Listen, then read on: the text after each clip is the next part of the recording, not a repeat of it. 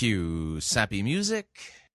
Hey there, Fighting for the Faith podcast listener. Just want to remind you at the top of the program here that Fighting for the Faith is listener-supported radio.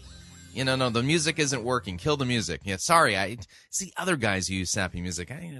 Bad idea. Remind me to talk to you after the program. Anyway, just want to remind you, Fighting for the Faith is listener-supported radio. That means we depend upon you, your generous gifts, financial contributions to keep bringing this program to you. If you don't support us financially already, visit our website, fightingforthefaith.com. Click on one of the friendly yellow buttons. Fill it all out. You know what to do. Or if you would like to do the traditional thing, you can make your check payable to Fighting for the Faith. Send that to Post Office Box 508, Fishers, Indiana, zip code 46038. Okay, now you can play your music. Yeah. Enjoy listening to the program. I enjoyed making it. I hope you enjoy listening to it. Here we go.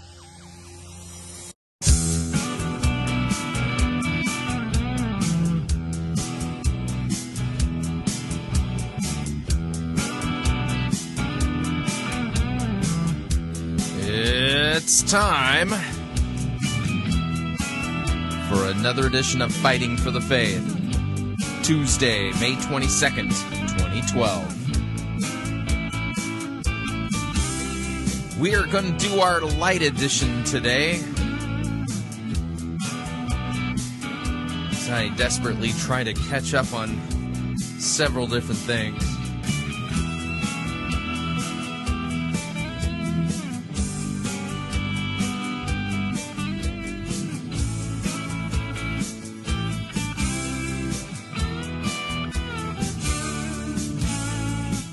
Thank you for tuning in. You're listening to Fighting for the Faith. My name is Chris Roseborough. I am your servant in Jesus Christ, and this is the program that dishes up a daily dose of biblical discernment, the goal of which, help you to think biblically, help you to think critically, and help you compare what people are saying in the name of God to the Word of God. There is no shortage of crazy things being said out there, and so we're encouraging you to do the tough work. Get into God's Word. Know it. Learn it. Mark it. Inwardly digest it. Believe it.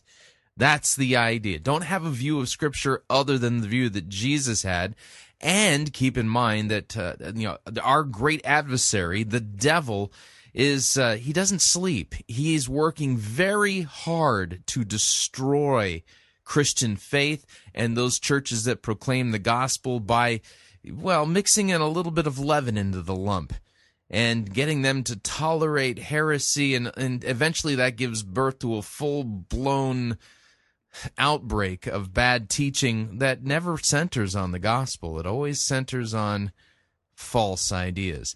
Now, what we're going to do for the next few weeks is I'm going to be working we're going to be working our way through a series of lectures presented by Phil Johnson a few years ago, where he does a survey of the ancient heresies.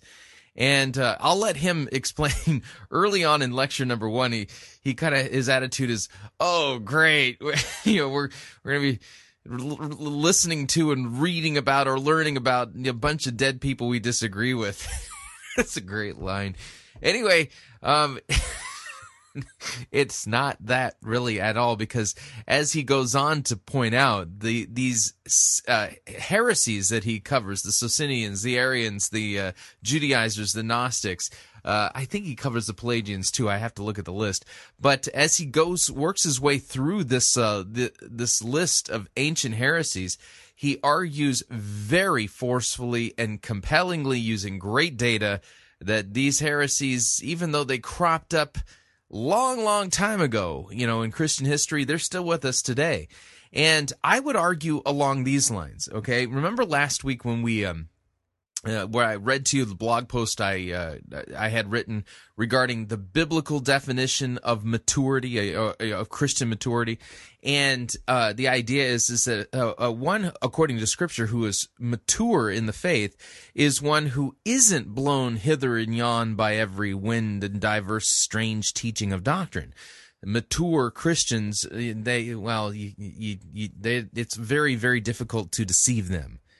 They have to be self-deceived, if you ask me, but that's a different story. But anyway, so the idea is this, is that if you were to think of heresies as diseases, and I think that's a good way to think about it. False doctrine is a form of illness within the Christian church. And so the idea is that when you were growing up, you were immunized against measles, mumps, rubella. If you grew up recently, or I'm thinking back, my kids got immunized against the chicken pox, against polio, things like that. So think of each of these heresies as that kind of a thing. It's like childhood diseases, measles, mumps, rubella, chicken pox, stuff like that. Is that what we're going to be presenting over the next few weeks as we walk through this one lecture per week is kind of an immunization, if you would, against childhood Christian doctrinal diseases. And I think that's a good way to put it, where this is immunization on your part, so that you are able to, after hearing these lectures, to identify, oh yeah, that person right there, man, they sound like a Judaizer. Okay. Oh wow, that's a Pelagian right there. Oh, that's a Socinian. Yeah, that's a Socinian heresy. That's a you get what I'm saying.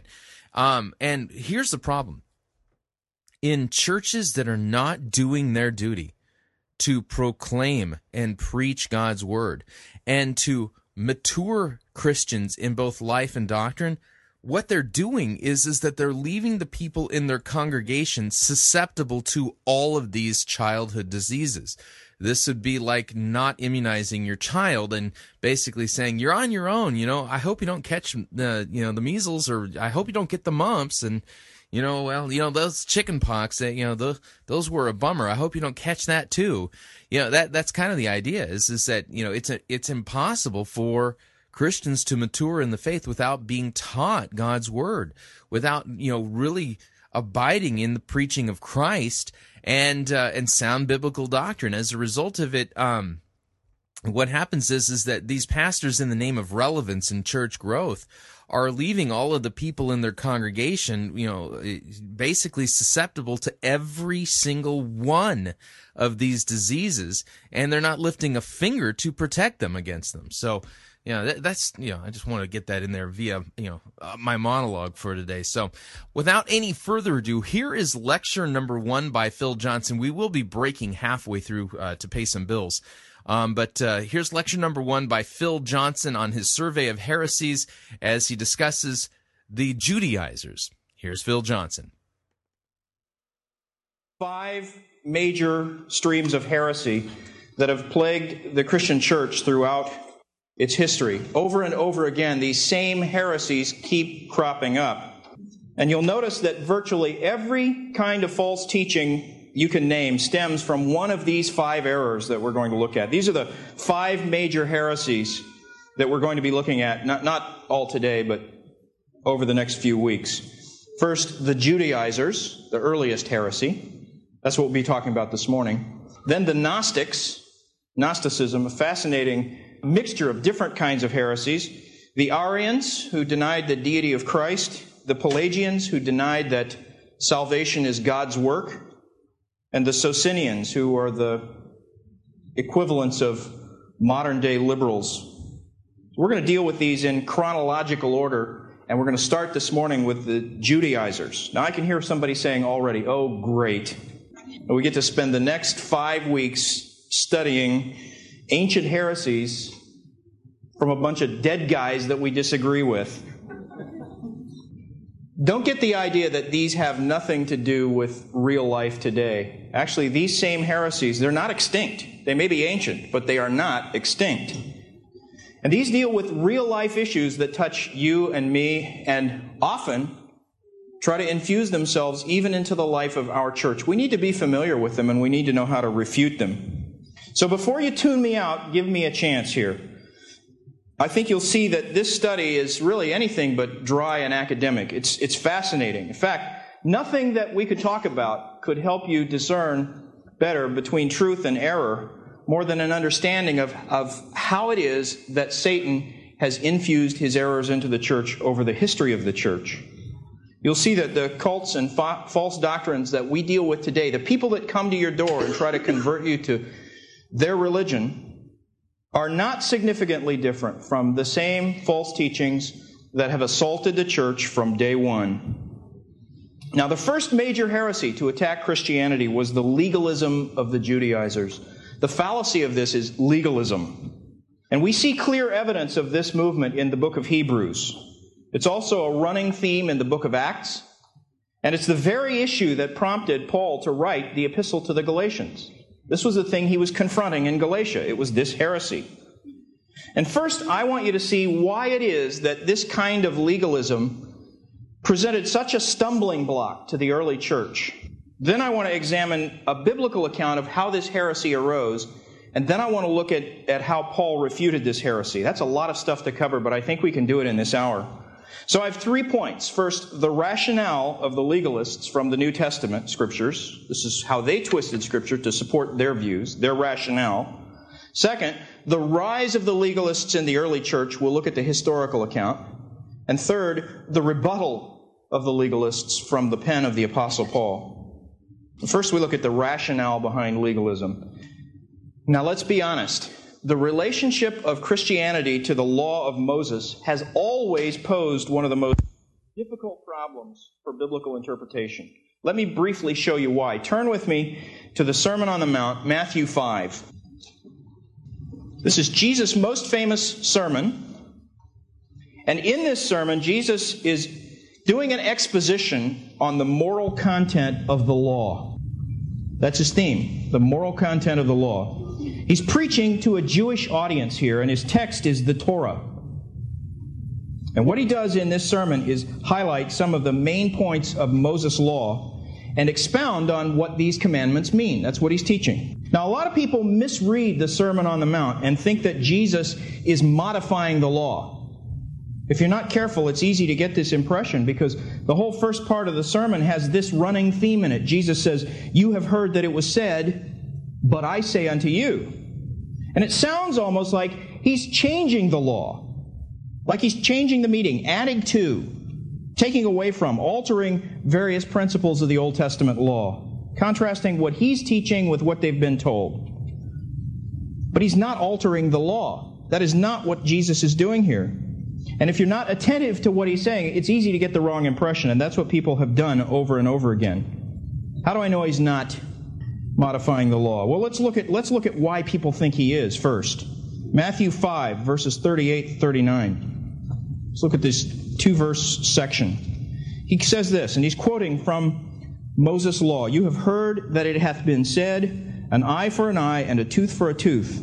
But I say unto you, that you resist not evil, but whosoever shall smite you on your right cheek, turn to him the other also." Now, sounds like he's changing the law, right? The law did prescribe this eye for an eye penalty. That's part of the law. I'll read it to you. Don't turn there, but I'll read it to you from Leviticus chapter 24, verses 19 through 21. This is what Moses' law said. "If a man cause a blemish in his neighbor, as he hath done, so shall it be done to him. Breach for breach, eye for eye, tooth for tooth. As he hath caused a blemish in a man, so shall it be done again to him. And he that killeth a beast, he shall restore it. And he that killeth a man, he shall be put to death." So there it is, the eye for an eye, tooth for a tooth principle from the law of Moses. But here in the Sermon on the Mount, Jesus is giving a different principle. Turn the other cheek. Now, doesn't that sound like he's modifying the law? Like he's doing away with the harshness of Moses' law? But that is a misreading of this passage. Jesus himself began this whole section of the Sermon on the Mount by explicitly saying he is not altering the law of Moses. Look at verses 17 through 19. Now listen to what he's saying here. "Think not that I am come to destroy the law or the prophets. I am not come to destroy, but to fulfill. For verily I say unto you, till heaven and earth pass, one jot or one tittle shall in no wise pass from the law till all be fulfilled. Whosoever therefore shall break one of the least of these commandments, and shall teach men so, he shall be called the least in the kingdom of heaven. But whosoever shall do and teach them, the same shall be called great in the kingdom of heaven." So he explicitly states that he is not nullifying or changing or abrogating the law. He's not doing away with it. He's not modifying it. He's not teaching us to disobey the legal principles of Moses' law. Therefore, that cannot be what's happening here in verses 38 through 39. Look at these verses again, 38 and 39. The eye for an eye principle was a guideline in the Old Testament law that was designed to limit the penalty that could be administered to someone who broke the law. That was the meaning of this law. In pagan nations, you kill your neighbor's goat, you could be put to death. In fact, it was true in America in the early days. Some of my ancestors were hanged for horse thievery. It's true. But Moses was restricting the penalties that could be administered for these sorts of crimes. And he said the penalty has to match the crime. That's the principle. That's what the eye for an eye, tooth for a tooth principle is designed to teach. In other words, punishments for crimes were not to be doled out by individuals. You couldn't just go and seek retribution against your neighbor if he did something to you. These were penalties. The eye for an eye, tooth for a tooth penalties were penalties that were carefully imposed according to biblical principles of justice, which required one or two witnesses, remember? And it was the authorities, not the aggrieved individual, who was supposed to administer the punishment. These were civil laws that governed the nation of Israel. And the punishment had to fit the crime. That's what Moses was teaching. And that's where the eye for an eye precept came in. Now here was the problem. The rabbinical teachers, the scribes and Pharisees, who were constantly at odds with Jesus, these men had corrupted this principle because they were applying it to personal retaliation for other people's wrongdoings. They were using it to justify personal vengeance. You insult me, I'm entitled to insult you in return. Your dog chews up my garden hose, I bring my lawnmower and come over and deal with your garden hose. That's what the Pharisees and scribes were teaching. Jesus said, that's wrong. In matters of personal offense, the law of equivalent retribution does not apply. The principle of mercy and long-suffering applies. That is, if you expect to be dealt with mercifully yourself. Jesus taught this later in the Sermon on the Mount, chapter 7, verse 2. He said, for whatever judgment you mete out, you'll be judged according to that measure. So this is what he's teaching. He's dealing here with personal retaliation. The law of Moses was dealing with civil penalties for crimes. So what Jesus says here does not alter the meaning of or the standard of Moses' law. He's not changing the moral standard. What he's doing throughout this sermon is unpacking the law so that we can see the full meaning of it. He wants to show us the fuller moral scope of all of these commandments. The law says, Matthew 5:21, thou shalt not kill. Look at verse 22. Jesus said, but I say unto you that whosoever is angry with his brother without a cause shall be in danger of judgment. The law says don't kill. Jesus says that means you don't even be angry. Verse 27, the law says thou shalt not commit adultery. Jesus said, but I say unto you, whosoever looks on a woman to lust after her has already committed adultery with her in his heart. He is teaching us that there is a deeper moral meaning to these commandments than what is stated in the actual words. That's what he's saying. This is the difference between the spirit of the law and the letter of the law. The moral meaning, the spirit of the law, actually goes deeper than the literal meaning, the letter of the law. So Jesus is not modifying the moral law here. He's not adding to the divine moral standard. He's not changing it anyway. He's not moving the goalposts. He's simply explaining what the true standard of righteousness was that was always contained in the law. This is an eternal standard. It's a reflection of the character of God. And because God does not change, the moral standard of the law doesn't change. What God demands of us morally is based on His unchanging character, and that means it cannot change. So this law was actually in effect before Moses received the tablets on Sinai, and the same law remains binding on us today. That's what Jesus was teaching. See, it is now and always has been a sin to think immoral thoughts. Jesus wasn't adding something new here. It is now and always has been a sin for one person to seek vengeance against another. God says, vengeance is mine, I'll recompense. It's always been a sin to seek personal retribution for wrongs done against us. So these are not new principles that Jesus is spelling out, nor are they principles that can ever be abrogated or done away with. And that's what Jesus means when he says that not one jot or tittle will pass away from the law. What he's doing is clarifying for the sake of people who would misunderstand. People were going to hear him teach this. He knew it. And people were going to say, okay, well, the law says eye for an eye, tooth for tooth. Jesus says something different. He's changing the law. He's disagreeing with the law. That's what people were going to say. And so that's why Jesus began this sermon by clarifying that he stood fully behind the law of Moses. Not one jot or tittle of it was going to be changed by what he said. Now let's be honest. This presents a problem because Jesus actually says not one jot or tittle of the law will pass away. But if we look at the law of Moses, we see a whole lot of regulations that were designed to govern Israel alone. These were not eternal moral principles. They're laws that govern the civic and the religious life of Israel. The classic example is the law of circumcision, the sign of the Jewish covenant. Think about this. Starting with this law of circumcision and embracing all the laws that govern the sacrifices, the priesthood, the temple worship, the laws that govern ceremonial defilement for the Jews, the dietary laws, the laws that govern Jewish holidays, all of those laws are mingled in to the law of Moses right alongside the moral principles. They're all part of the same law. And now Colossians 2 tells us that the ceremonial portions of the law no longer apply to Christians. Scripture is very clear about this. Verse 14, Colossians 2 says that Christ's death on the cross blotted out the handwriting of ordinances that was against us. Colossians 2 verses 16 and 17 says this, "Let no man therefore judge you in meat or in drink or in respect of a holy day or of the new moon or of the Sabbath days, which are a shadow of the things to come, but the body is of Christ."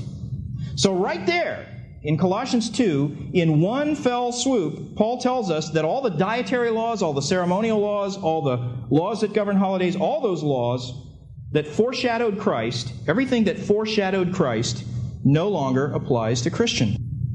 So this is a problem. How do we reconcile this with Jesus' statement that not one jot or tittle would pass away until all is fulfilled? This is a problem, right? It's a difficult thing to interpret. Hebrews 7:18 also says that there is a setting aside or a disannulment of the former law. And in context, it's clear that the writer of Hebrews is talking about the whole priestly system. This was a big chunk of Moses' law. This was all established under Moses' law, and he says it's set aside, disannulled. So again, how do we reconcile this with Jesus' sweeping affirmation of the whole law? Jesus says not one jot or tittle will pass away, but Paul says, and the writer to Hebrews says, these big portions of the law have been disannulled. Theologians have tried to solve this problem in various ways, and I don't want to get too technical here, but I'll just tell you what some of these ways are. Some of the old line dispensationalists used to say that they just simply said that the whole Sermon on the Mount applies to a different dispensation. You take the whole Sermon on the Mount and move it up into the kingdom age. So it's a legal teaching. Jesus is teaching the law, and therefore it does not apply to this age of grace. That's what they said. It's irrelevant to the Christian era. Now, I don't believe that for a moment. And we don't have time to refute that view. But if you think that the Sermon on the Mount applies to some far-off dispensation rather than to you and me today, then I urge you to read John MacArthur's book, Kingdom Living Here and Now. That's the whole theme of his book. He's saying this message from Jesus on the Sermon on the Mount applies to us here and now. Or you can read John's commentary on Matthew, and he refutes this notion that that sermon applies to some other dispensation. But supposing that we did say, let's just for the sake of argument for a moment say, so what if we did say that the Sermon on the Mount applies to the millennial age? You see, it still poses a problem for Jesus' sweeping affirmation of the law. Are we supposed to believe that when he said, not one jot or tittle shall pass away from the law, that he actually meant to put these principles on hold until he could establish his earthly kingdom? I think it's quite obvious that that is not what he was saying. And in fact, that view actually multiplies the problems we have with this passage. Now, other theologians have tried to solve the difficulty of this by distinguishing between the moral law, the civil law, and the ceremonial law. There are three aspects of the law of Moses. The moral commands would include the Ten Commandments and any other regulations that govern sexual purity or other issues that are plainly moral issues. The ceremonial laws would be those laws that govern worship in Israel. Laws like circumcision, the priestly service, the holidays, and all of that. Deuteronomy 30, verse 6, and Jeremiah 4, verse 4 indicate that circumcision symbolizes the renewal of the heart. You see, so it's identifying circumcision as a law that symbolizes something greater. And under this way of interpretation, you'd see that in the law. You'd say this symbolizes something greater. Therefore, the portion of what the law is actually teaching is the greater thing it symbolizes. And that's not disannulled. Now, I actually agree with this view. The same view says that the civil law would obviously be those laws that govern legal penalties, judicial issues, and all those things that have to do with justice and civil order in the life of Israel, such as those laws about cities of refuge, the laws that govern treatment of slaves, and all those other kinds of judicial matters. If you want a big body of judicial law, look up Exodus Chapters 21 and 22. That's where the judicial law is primarily in focus. Now, as I said, I'd be close to agreeing with this view. I think it's much closer to the mark, but it's still not without difficulties. For example, some of the civil laws clearly contain moral principles, and some of the moral laws are mixed with ceremonial principles. And there's a tremendous amount of disagreement, for example, over whether the Sabbath laws pertain to the ceremonial aspect or the moral aspect of the law. The commandment about the Sabbath is one of the Ten Commandments. So is that moral law or is that ceremonial law? So this view has its difficulties. I'll admit that. The biggest difficulty is this: you will not find this threefold division spelled out anywhere in Scripture. The Bible makes no neat distinctions between moral and civil and ceremonial laws. In fact, Scripture doesn't even use those terms. And for that reason, other commentators say that the law of Moses is all one package. It stands or falls together. And there's a modern movement known as theonomy, or reconstruction, sometimes called Christian reconstruction. And they claim that the civil statutes of Moses' law should be just as binding on us today as the moral principles of the law. And they believe that the church has a mandate from God to reform government and society in order to institute all the judicial principles of the Mosaic Law and to make these laws binding on society. If the Christian Reconstructionists have their way, we'll pass a law that calls for the stoning of homosexuals. That would be their view. The Mosaic Law stands and falls as a unit. Although they do recognize that the ceremonial commandments are no longer in effect, because Scripture explicitly says that. Theonomists will inevitably cite Matthew chapter 5, verses 18 and 19, this troublesome passage, in support of their views. Just think about what Jesus is saying here. Till heaven and earth pass, one jot or one tittle shall in no wise pass from the law, till all be fulfilled. Whosoever therefore shall break one of the least of these commandments and shall teach men so, he shall be called the least in the kingdom. So, any way you look at the law, this is my point. Any way you look at the law, it seems you're going to have some difficulty explaining Jesus' words in Matthew 5, 18 and 19. Is the whole law binding on us today in the very same way it was for Israel, or is it not? And as Christians, we have to answer, it is not. Because Scripture is very clear in Colossians and in Hebrews that the ceremonial aspects of the law do not apply to us as Christians. So the answer to this question would be no. The law of Moses cannot be binding on us Christians in the same way it was on Israel. But the Judaizers answered that question yes. They said yes. The Mosaic Law is still in effect, in full. The ceremonial aspects, the civil aspects, the moral aspects all apply to Christians. That's what the Judaizers claimed. They claimed, in fact, in order to become a Christian, Gentile converts needed to be circumcised. In other words, they were saying, you have to convert to Judaism in order to convert to Christianity. Now, this was a very compelling doctrine for a first-century Jewish believer. Imagine how these people thought, because they had grown up in Judaism, and they were conditioned to think from childhood that Gentile practices, such as the eating of meat with blood in it and these kinds of things, were abhorrent.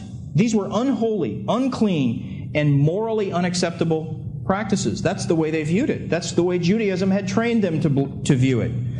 And you get a picture of the moral revulsion that the Jews would have felt over these kinds of things when you read about Peter's vision in Acts chapter 10. Remember, Peter was sitting on a rooftop And he saw a sheet descend from heaven filled with all sorts of unclean animals. And Acts 10:12 says that there were, I'm quoting from the Scriptures, all manner of four-footed beasts of the earth and wild beasts and creeping things and fowls of the air. And there came a voice to him saying, "Rise, Peter, kill and eat." But Peter said, "Not so, Lord, for I have never eaten anything that is common or unclean." Remember that incident? Peter was repulsed by this. It went against everything that he was trained to do and believe. But the Lord was about to teach Peter that the way of salvation was now open to the Gentiles as well as the Jews. This whole incident was the prelude to Cornelius' conversion. And Peter needed to see that a Gentile did not have to convert to Judaism before he could be saved. Now, let's look at the rise of legalism in the early church. Move on to my point two, the rise of legalism. And turn to the book of Galatians. And I'll warn you now that I'm going to ask you to turn back and forth between a couple of passages of Scripture, but I want you to see what the issues were that Paul confronted in Galatian. This Galatian church was probably founded by Paul on one of his early missionary journeys. Clearly, you can tell this from his letter, these were people that he knew well and that he had invested his life in. You can sense his passion for them by what he writes. And what had happened was, evidently, someone had come into this church teaching that circumcision was necessary for salvation. And the church was buying into that view. So Paul writes the letter of Galatians. And after, just turn to the first part of the book, we'll just sort of breeze through this, give you an overview. After his customary greeting, which opens the epistle, the first 5 verses, he launches into the matter of the Judaizers right off in verse 6 of chapter 1. He says this, "I marvel that you are so soon removed from him that called you to the grace of Christ unto another gospel, which is not another gospel, but there be some that trouble you and would pervert the gospel of Christ. But though we or an angel from heaven preach any other gospel unto you than that which we have preached unto you, let him be accursed. As we said before, so say I now again, if any man preach any other gospel unto you than you have received, let him be accursed." This is the strongest language that Paul uses anywhere in the New Testament. He renounces the Judaizers and their message in the strongest terms he uses anywhere. He never uses stronger language. This is a curse. He's pronouncing a curse on them. Now next, he spends some time defending his apostolic credentials, starting in verse 11. "But I certify you, brethren, that the gospel which was preached to you is not after men, for I neither received it from man, neither was I taught it by man, but by the revelation of Jesus Christ." See, he's claiming that the message he preached to them, he had received directly from Christ by revelation. This was the basis of his apostolic credentials. And in verses 13 and 14, he underscores his own commitment to the Jewish religion. He's reminding them how zealous he was as a Jew. He was a Hebrew of the Hebrews, a Pharisee of the Pharisees. And at one time, Paul was the most feared persecutor in the whole church. Why? Precisely because he was so zealous for Judaism, so zealous for the law. So not only did Paul have apostolic authority, but his status as a Jew was beyond question. He's in a unique position to speak to the Judaizers' error. Now, he spends the rest of this chapter recounting his experience immediately after he was converted. Remember, this happened on the road to Damascus. He was converted. And here he tells us a little insight into what happened subsequent to his conversion. Some fascinating details about Paul's life. Verse 17 says, "The first thing he did was spend some time in the Arabian desert, and he was in private communion with God." He just went off to be by himself in the desert with God. "And it was there that he received the truth of the gospel directly from Christ." This is where he received this revelation that his whole apostleship hinges on, in the desert, Arabia. You know where Arabia is, Saudi Arabia. You see it on the map. It's nothing. It's desert. It's worse than Lancaster. And he was out there by himself getting the gospel message from Christ. He doesn't say how long, but this is where he received the gospel. And this was an important issue to Paul. He brings it up over and over again, that he received his message directly from Christ. Remember in the Corinthians, he said, "I delivered unto you first of all that which I also received." That's a claim that he received it directly from Christ. And this claim of private revelation was the strongest possible proof of his apostleship. He had personally, you see, seen a miraculous vision of the resurrected Christ. And he says that the most important training of his subsequent... He's emphasizing here the fact that he wasn't taught by men. He was taught directly by the risen Christ. And to Paul, and to the other apostles as well, the fact that Paul had seen Christ and received the gospel directly from him was the proof that God had commissioned Paul to an apostolic role. That's why he keeps coming back to it. This was the basis for his authority. And this is also the reason that the other apostles recognized Paul's apostleship. The apostles never disputed Paul's authority. Have you noticed that? Other people did. Troublemakers in the churches he pastored constantly were questioning his authority, but the other apostles never did. Why? Because Paul, obviously to them, had a superior understanding of the gospel. Now, he's recounting for the Galatians how he conveyed this to the other apostles. Acts 9:26, don't turn there, but Acts 9:26 describes Paul's first trip to Jerusalem to visit the church there. And the people there were afraid of him because Paul was the great persecutor of the church. He's the one that had overseen the stoning of Stephen. And the church in Jerusalem was understandably frightened of him. Acts 9 tells us that Barnabas took Paul under his wing and said, "I'll get you in." And he took him and introduced him to the church at Jerusalem. Introduced him, it says in Acts 9:26, to the disciples. And this clearly means that he met with the people of the church, the disciples, not the apostles, not the leadership. Because here in Galatians chapter 1, look at verses 18 and 19, he says this, "Then after 3 years I went up to Jerusalem," this was when Barnabas introduced him to the church, "to see Peter, and abode with him 15 days, but other of the apostles I saw none, save James, the Lord's brother." So Paul stayed just 2 weeks in Jerusalem, and the only apostle that he actually met with was Peter. After this, he began an extended ministry in a region to the north of Jerusalem where no gospel witness had ever been. Verse 21, he says, "In the regions of Syria and Cilicia." Now, I looked this up on a map because I didn't know where Cilicia was. But Syria and Cilicia are directly north of Jerusalem, directly north of Israel, north of what is today Lebanon. And it's the very southern part of Asia Minor, right where the landmass starts to turn west. That's Syria and Cilicia. And the chief city of Cilicia is, guess what? Tarsus. This was Paul's hometown. So the first thing Paul did as a new Christian, after he'd been personally trained by Christ, was to go back home with the gospel. That's what he did. Went back home with the gospel. Now, this was a Gentile region. This was not headquarters for the Jews. It was a Gentile area. And Paul stayed there and ministered there, he tells us, for 14 years. This was the first 14 years of his apostolic ministry. And word began to get back to the churches around Jerusalem that Paul was preaching Christianity to the Gentiles in this remote area. He says, look at verse 22, that he was unknown by face unto the churches of Judea, which were in Christ. But they had heard only that he which persecuted us in times past now preaches the faith which once he destroyed. And he says, they glorified God in me.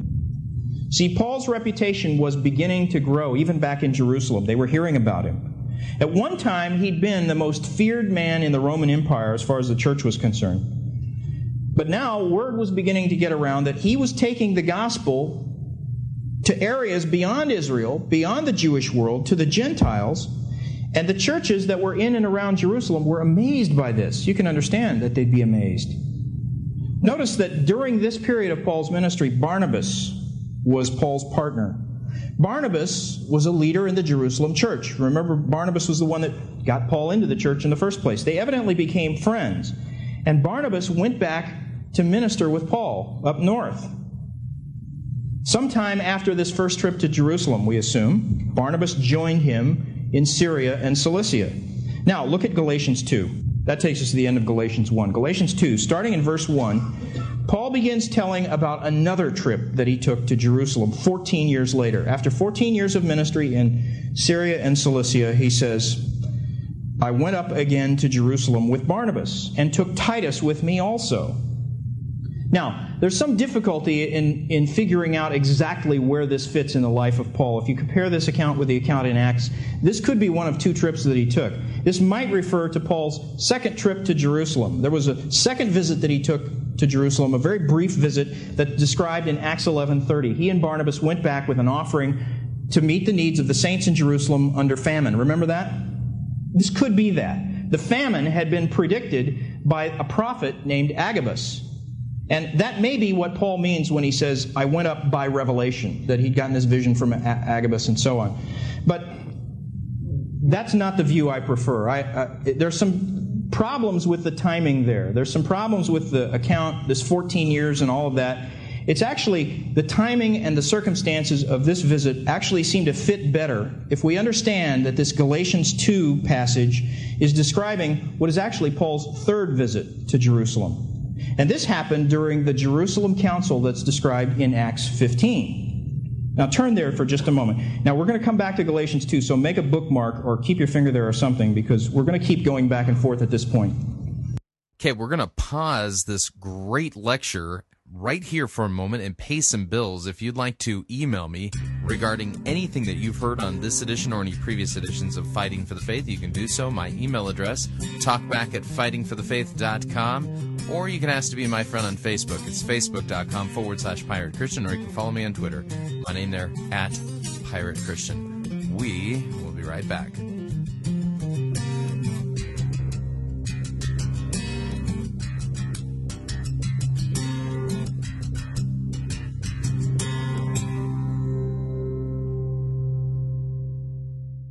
God doesn't need your good works. Your neighbor needs them. You're listening to Fighting for the Faith.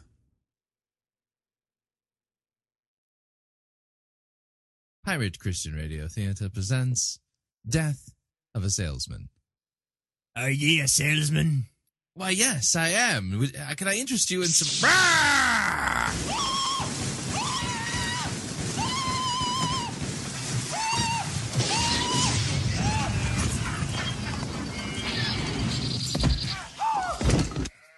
You're listening to Pirate Christian Radio.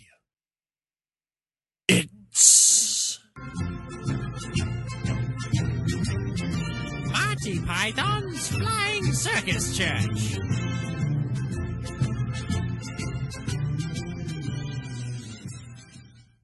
My name is Rex, and if you study with my 8-week program, you will learn a self-feeder system that I developed over 2 seasons of preaching in the Octagon. It's called Rex Kwon Do. I need a volunteer to come up here and show that they trust me. Here. Okay, you'll do. Come up here. Bow to your pastor. Bow to your pastor! Okay, now I'm gonna give you one chance. One chance, people. Turn around. Turn around. Alright. Now fall back and I'll catch you. Ow. That was pretty good. Now, listen everybody. The reason why he fell was because he didn't have enough faith. Go sit down. Okay. When I fall in slow motion every time. Now, in addition to what you just saw, if you study with my 8-week program, you're going to learn these things. First off, in Rex Kwon Do, we use the buddy system. No more reading the Bible solo. You need somebody watching your back at all times. Second off, you're going to learn to discipline your image. You think I got where I am today because I dress like Peter Pan here? Take a look at what I'm wearing, people. Bible pants. Yeah, you have to be pretty righteous to rock these babies. Do you think anybody wants a roundhouse kick to the face while I'm wearing these bad boys? Forget about it. Last off, my students will learn how to walk on water, heal babies, raise the dead, and be extreme. Now, for only one $300 seed offering, you can sign up right now for my 8-week program here at Guts Church.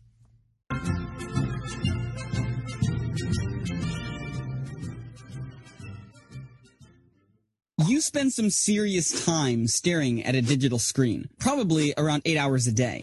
There's work, video games, surfing the web, and every other function of life on all our devices. Hey, we live in an age where everything is digital. It's just par for the course, right? But have you ever thought about the impact all that has on your eyes? All that screen time is going to affect your vision. Maybe now, maybe later, but it's gonna happen. We're talking everything from eye fatigue and headaches to eyes that are so dry and irritated, they could make even the techiest dude alive want to go analog. It's pretty hard to do the stuff you love if your eyes are feeling exhausted or burnt out. But it's not like less time in front of a screen is an option these days. So what do?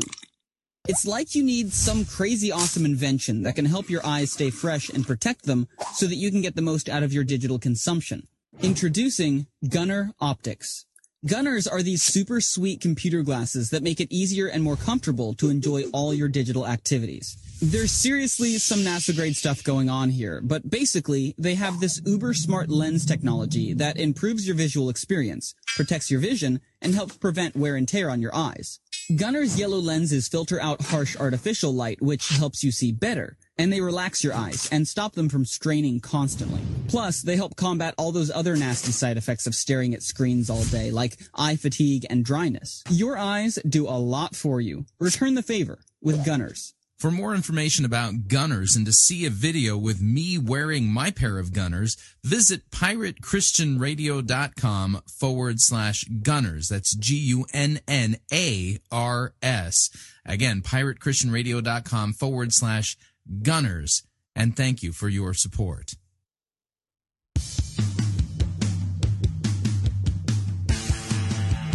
Dun, dun, dun, dun.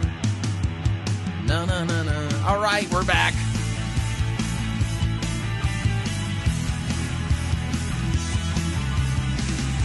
Warning, it was to the Judaizers that Paul said, if you preach another gospel, let you be in anathema, eternally damned. Something to keep in mind. Just a reminder, Fighting for the Faith is listener-supported radio. That means we depend upon you and your generous gifts and financial contributions in order to continue to bring Fighting for the Faith to you as well as to the world. If you don't already support us, visit our website, fightingforthefaith.com. Right there in the center of the page, you will see two friendly yellow buttons. One says Donate, the other says Join Our Crew. The crew membership is $6.95 a month. The donate button allows you to specify the amount that you would like to contribute. And right now we are in the middle of the first phase of our summer bake sale. And if you didn't hear my interview with my mother-in-law yesterday, then go back and listen to it. But Chris's mother-in-law has made bracelets with sterling silver charms of the Pirate Christian Radio Cairo flag. For sale for the ladies of that listen to Fighting for the Faith and Pirate Christian Radio. We will have something more male-oriented in the second phase of our bake sale, but this is to help us make budget during the lean summer months. And so the way you can find out how to get your Pirate Christian Radio bracelet for that my mother-in-law made, visit piratechristianradio.com/bake sale. Bake sale is one word, and you will see the details there. And there was a total of 83 of them. I think that we have less than 80 left. So, you know, they're starting to sell. So, limited edition, and it's a great way to support PCR and Fighting for the Faith. So head on over there. All right, we're going to continue with our lecture from Phil Johnson on the Judaizing heresy. Here is Phil Johnson. Acts 15, Galatians 2. I think they describe the same incident. And here's the historical background of what led to the first ever church council. This has to do with the problem of the Judaizers. Acts 15. The setting is Antioch. Paul and Barnabas are there, and we read this in Acts 15:1. Certain men which came down from Judea, in other words, these certain men were from the area around Jerusalem, possibly even from the Jerusalem church. That's what he means when he says they're Judea. These men, verse 1, taught the brethren and said, Except ye be circumcised after the manner of Moses, you cannot be saved. When therefore Paul and Barnabas had no small dissension and disputation with them, you can read a lot into that. I always laugh at how Luke describes these conflicts. No small dissension and disputation. In other words, they got into a big fight about this. They determined that Paul and Barnabas and certain others of them should go up to Jerusalem unto the apostles and elders about this question. The Judaizers said, boy, if you're going to teach that the Gentiles can be saved without being circumcised, you better go clear that with the apostles back in Jerusalem. And the Jerusalem church, at the prompting of the Judaizers, decided to have a council meeting expressly to deal with this doctrinal question and the issues that are raised by the teaching of these men, these Judaizers. There was obviously a difference of opinion even in the Jerusalem church about the propriety of what these men were teaching. Many in Jerusalem were no doubt in agreement with the Judaizers. And the loud voices against the Judaizers' doctrine were who? Paul and Barnabas, not from the Jerusalem church. So the apostles in Jerusalem wisely invited Paul and Barnabas so that they could hear all sides of the issue. And they said, well, we'll have a council meeting. Now, put your bookmark here in Acts 15 for a minute and go back to Galatians 2. Galatians 2, Paul tells us that when he got to Jerusalem, before he met with the church as a whole, he met privately with the apostles and with the leadership of the Jerusalem church in order to explain to them the message that he was preaching to the Gentiles. He says this in verse 2, "And I went up by revelation and communicated unto them that gospel which I preach among the Gentiles, but privately to them which were of reputation," that is, the leaders in the church, "lest by any means I should run or had run in vain." Now, what does he mean that he was fearful that he had run in vain? Some people have suggested that Paul was eager to hear from the apostles whether the message he was preaching was a false one. But that cannot be the case. That cannot be what was in Paul's mind and heart here. Paul was certain of his message. There's never any wavering in Paul about his message. And in fact, we've seen, he underscores again and again throughout his writings that he was certain of this gospel because he received it personally from the Lord. He told the Galatians, even if I come and preach a different gospel to you, or an angel comes and preaches a different gospel to you, let him be accursed. Paul was that certain of his message. There's no way he went down to Jerusalem and said to the other apostles, here's what I'm teaching. Do you think maybe I'm wrong? That wasn't his attitude at all. Paul was concerned that he might run in vain. This fear of running in vain suggests that he was concerned that the doctrine of the Judaizers might split the church, might even put a wedge between him and the other apostles, and destroy what Paul had labored for among the Gentiles. That was Paul's fear. That was the fear that he had run in vain, that his work among the Gentiles would be destroyed. He saw the dangers of this doctrine more clearly than James or Peter saw it. And he was eager to convince James and Peter and the rest of the Jerusalem leadership of the dangers of this Judaizing doctrine, and that's why he went to meet privately with them. Now back to Acts 15. But keep your finger in Galatians 2. Acts 15, verse 4 says this, "When Paul and Barnabas were come to Jerusalem, they were received of the church and of the apostles and elders, and they declared all the things that God had done with them." Now this is still prior to the convening of the actual council. Verse 5 suggests that controversy broke out immediately. Remember, they're in Jerusalem, the home of the Judaizers. They tell what God has done through them, and immediately the Judaizers rise up. Verse 5, "Certain of the sect of the Pharisees which believed, saying that it was needful to circumcise them and to command them to keep the law of Moses." He says you can't convert these Gentiles to Christianity and not get them circumcised and not tell them they have to keep the law of Moses. Now notice that these leaders of the Judaizers, the guys teaching this false doctrine, were converted Pharisees. That's significant. Paul would not have been the least bit intimidated by this. James and Peter might have. James and Peter weren't trained as Pharisees. They didn't have as much skill in the law of Moses as the Pharisees did. But Paul did. Paul was a Pharisee of the Pharisees, and he would not have been intimidated by these men because he'd been a Pharisee himself.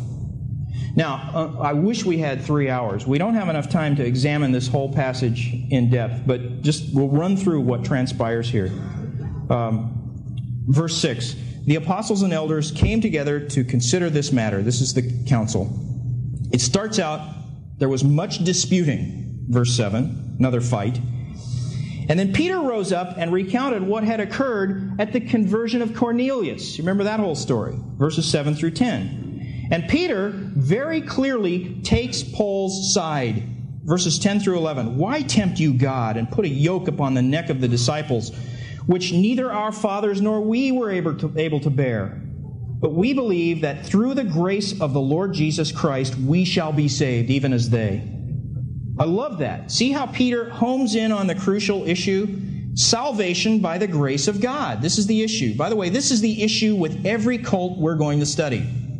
Every cult attacks this doctrine, salvation by the grace of God. That's what was at stake. That's what Paul was fighting for, the doctrine of salvation by the grace of God. Next, verse 12, Paul and Barnabas take the floor, declaring what miracles and wonders God had wrought among the Gentiles by them. So here's the council. They have a fight. Peter stands up. Paul and Barnabas stand up. And then James stands up. And James is obviously the guy in charge here. Contrary to the Roman Catholics who say Peter was the Pope, the guy who takes charge is James. Look at him. He stands up and he summarizes the discussion that's already taken place. And he gives a biblical basis for the conversion of the Gentiles, verses 14 through 19. He starts quoting Old Testament scriptures about the Gentiles would be converted. And finally, verse 19, he delivers the council's decision. He says this, "Wherefore my sentence is that we trouble not them, which from among the Gentiles are turned to God, but that we write unto them that they abstain from pollutions of idols, and from fornication, and from things strangled, and from blood." Now notice what this decision is. Don't be fooled by it. Don't read it carelessly. They asked the Gentiles in the young church to abstain here from 4 kinds of ceremonial defilement: pollutions of idols, fornication, things strangled, and blood. Now, think about this for a minute. We know from Paul's words in Romans 14 that in terms of food, there is nothing unclean in itself. There's nothing you can't eat if you give thanks to God for it. That's what Scripture teaches. So these dietary restrictions that the Jerusalem Council puts on the Gentiles are not to be seen as binding commandments. They're not commandments that extend to all Gentiles through all times through the church. Don't look at the Jerusalem Council and say, well, they said the Gentiles shouldn't eat things strangled, so I better have kosher chicken from now on. That's not the point. These were not binding commandments. What the council is asking by raising these 4 issues, they were not binding the Gentiles with the law. This is the whole point. They declined to saddle the Gentiles with the Jewish law. And in these 4 exceptions, they were only requesting that the Gentiles in the infant church, as a matter of deference to their Jewish brethren, abstain from the very worst kinds of ceremonial defilement. They were listing the things that would have offended them most. 4 things. These were not to be permanently binding laws on the Gentiles for the Christians of all time. And with one exception here, they're not obligatory regulations. They're voluntary ones. So that the Gentiles, what they were asking them to do is minimize their offense to the Jews. This is the very same principle that Paul taught in Romans 14 and 1 Corinthians 10 about not offending a weaker brother. That's essentially what the Jerusalem Council said. We're not going to hang the law on the Gentiles, but we are going to ask them not to do the things that are most offensive to us. So the big question that always comes up is, why is fornication listed here? After all, fornication is clearly a moral, not a ceremonial issue. The other things are all ceremonial principles, but fornication is clearly a moral one. This prohibition against fornication would be binding on the Gentiles as a matter of moral necessity, whether the Jerusalem Council said so or not, right? And that's right. Yes, it would. But here's why they emphasized it here. You have to understand first century Gentile paganism. Gentile religions were shot through with immoral worship practices. Fornication was a religious rite in most of the Roman religions. If you've ever visited Corinth, for example, the ruins of Corinth, you can still see there huge brothels where temple prostitutes plied their trade as a religious ritual. This was part of the Gentile religion. Fornication was so deeply ingrained in Gentile worship that the council, I assume for safety's sake, included it in the list of things they expressly were asking the Gentiles to avoid. What this actually shows us is how abhorrent to the Jews was the idea of eating blood. The fact that they would place this alongside fornication. That's how much it offended them. And they actually categorized the eating of blood along with ceremonial fornication. They saw the things as virtually equivalent. But don't get so caught up in these exceptions that you miss the importance of the council's decision. This was a conscious, deliberate, summary rejection of the doctrine of the Judaizers. The Gentiles were not required to be circumcised, and the ritual requirements of the law as a whole were not to be required of every Christian. This was a monumental affirmation of the Apostle Paul and his ministry among the Gentiles. It was also a sweeping endorsement of the doctrine of justification by faith alone. That's what was at stake here. And this council decision preserved the gospel from the Judaizers. Now, go back to Galatians 2, and we'll finish up here so you can take your bookmark out of Acts 15. Now, we've looked at the biblical rationale that was given by the legalists. We've seen the rise of legalism in the early church. Now let's examine how Paul, his rebuttal to the legalists at the church in Galatia. Galatians 2, verses 3 through 10, Paul describes here what seems to be the winding down of the Jerusalem Council. He's telling us the aftermath of this council. Paul had brought Titus, uncircumcised, along with him, evidently as a test case. And people say, well, if this was this visit of Paul, why doesn't Acts 15 mention Titus? Because this was the whole point. Titus never became an issue. His lack of circumcision never was challenged. The council specifically and purposely declined to impose that regulation on the Gentiles. So Paul brought Titus as a test case. He was not compelled to be circumcised. The leaders in the Jerusalem church declined to make Titus an issue. Verse 9 tells us that the Jerusalem church then formally commissioned Paul and Barnabas as apostles to the Gentiles. And Peter, James, and the others in the Jerusalem church agreed to continue their working among the Jews. You'd think after all of this, the Judaizer conflict would have been settled, right? The council decided it, the decision has been made, you'd think that would be the end of it. But the danger still lurked. Think this through. Peter and James continued ministering in the Jerusalem church, which would have been overwhelmingly, if not completely, Jewish. That was just the whole culture of the Jerusalem church. They were Jewish. They would have had little or no contact with Gentile converts. They no doubt continued eating their kosher food, and nothing wrong with that. The council didn't say, you're not allowed to be kosher. And the Jerusalem church would have retained its very strongly Jewish flavor. They may have even forgotten about the threat that the Judaizers posed to the gospel. In fact, I'd say that's what happened. It appears that the Judaizers, these men who had brought this doctrine up in the first place, continued worshiping unhindered within the Jerusalem church. This is exactly how heresy often works. When you think it's been defeated out in the open, when you've refuted its doctrines, then it moves underground and begins to work secretly. And that is exactly what the Judaizers did. They just stayed in the Jerusalem church, and they were low-key, and they continued to infiltrate that church with their evil doctrine. And Paul describes an incredible event that evidently took place sometime after the Jerusalem Council. Verse 11 says, Paul and Peter were in Antioch at the same time. Now, Antioch would have been predominantly Gentile church. This was a Gentile area, a Gentile church. Peter comes to visit. He was eating with the Gentiles. He was behaving pretty much like Paul would have behaved. Remember, becoming all things to all men. To those without the law, he behaved as without the law. That's what Peter was doing. But then, some emissaries from the Jerusalem church came. Some messengers from James. These may have been the Judaizers themselves, or friends of the Judaizers. They were from the Jerusalem church. And suddenly, Peter's behavior changed. Paul relates what happened, verse 12. For before that certain came from James, he did eat with the Gentiles, but when they were come, he withdrew and separated himself, fearing them which were of the circumcision. This was his word for the Judaizers, them which were of the circumcision. Peter was afraid of them. He didn't want to start the fight, I guess. So he just decided the best thing to do was not eat with the Gentiles as long as these guys were here. And Paul says, and the other Jews dissembled or played the hypocrite, likewise with him, so much that Barnabas also was carried away with their hypocrisy. See, Peter was afraid that news would get back to the Judaizers in Jerusalem that he was eating Gentile food.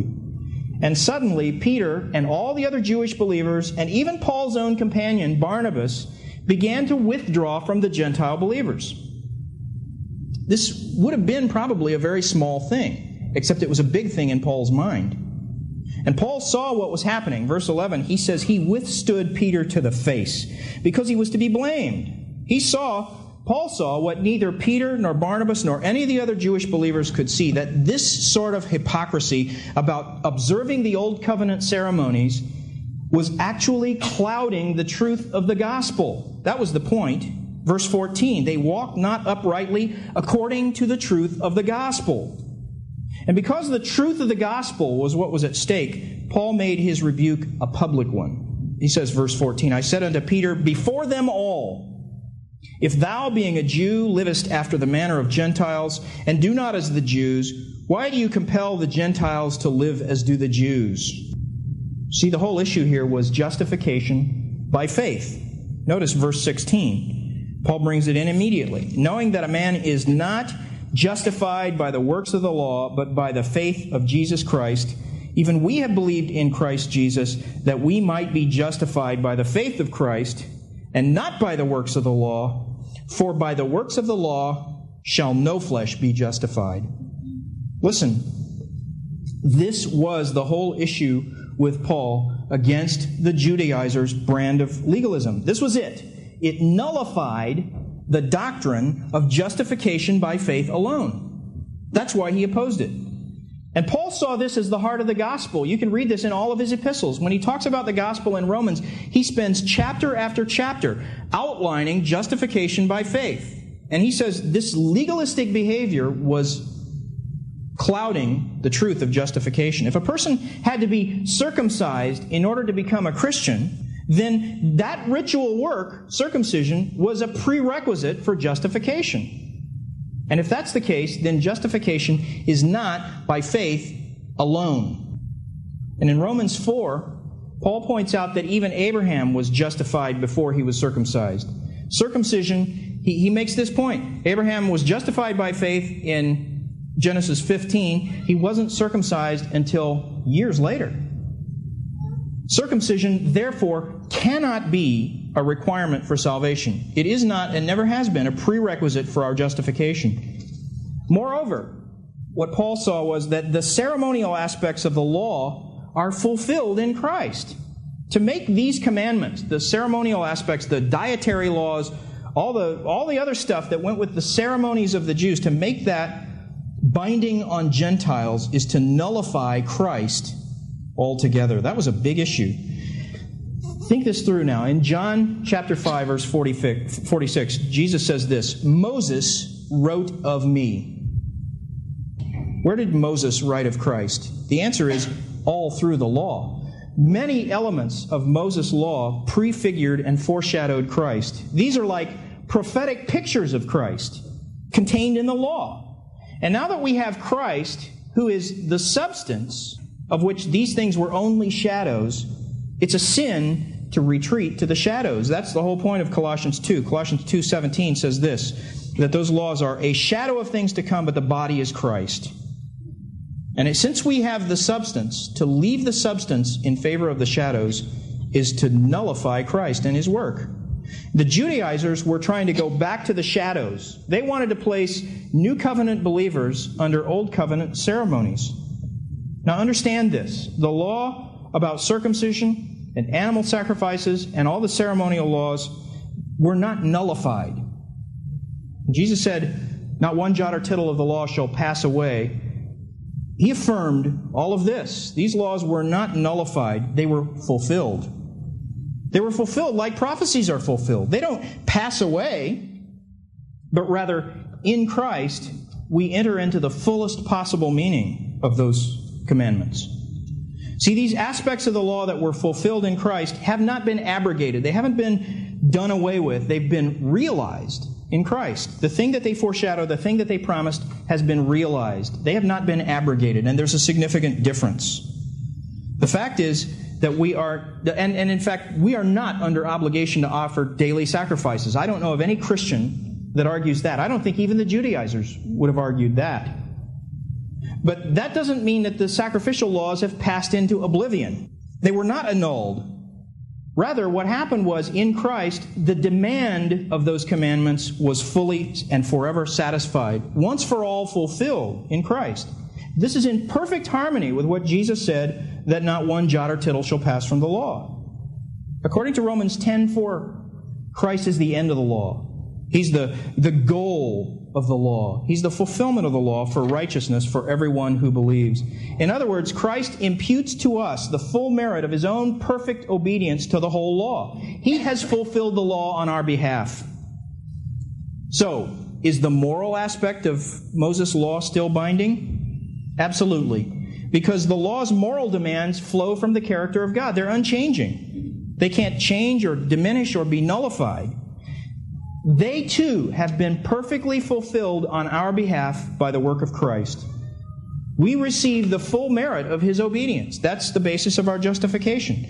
But the laws remain forever in place as the standard of perfect righteousness and holy behavior. Fornication and stealing and idolatry are just as forbidden for Christians as they were for the Jew under Moses' law. So when we say we're not under the law but under grace, we don't mean we're freed from the law's moral demands. What we mean is we're not subject to the penalty of the law. We can't be condemned by the law. We're not obligated to continue carrying out the ceremonial aspects of the law. We're now under grace. We're liberated to fulfill the law's moral demands. But those moral demands have not been abrogated. Now, this touches the very heart of the gospel. All that the law demands for our justification has been fulfilled perfectly in Christ. There are no ceremonies or rituals left to be done before we can be justified in God's sight. Christ has already done the whole law on our behalf. That's the gospel.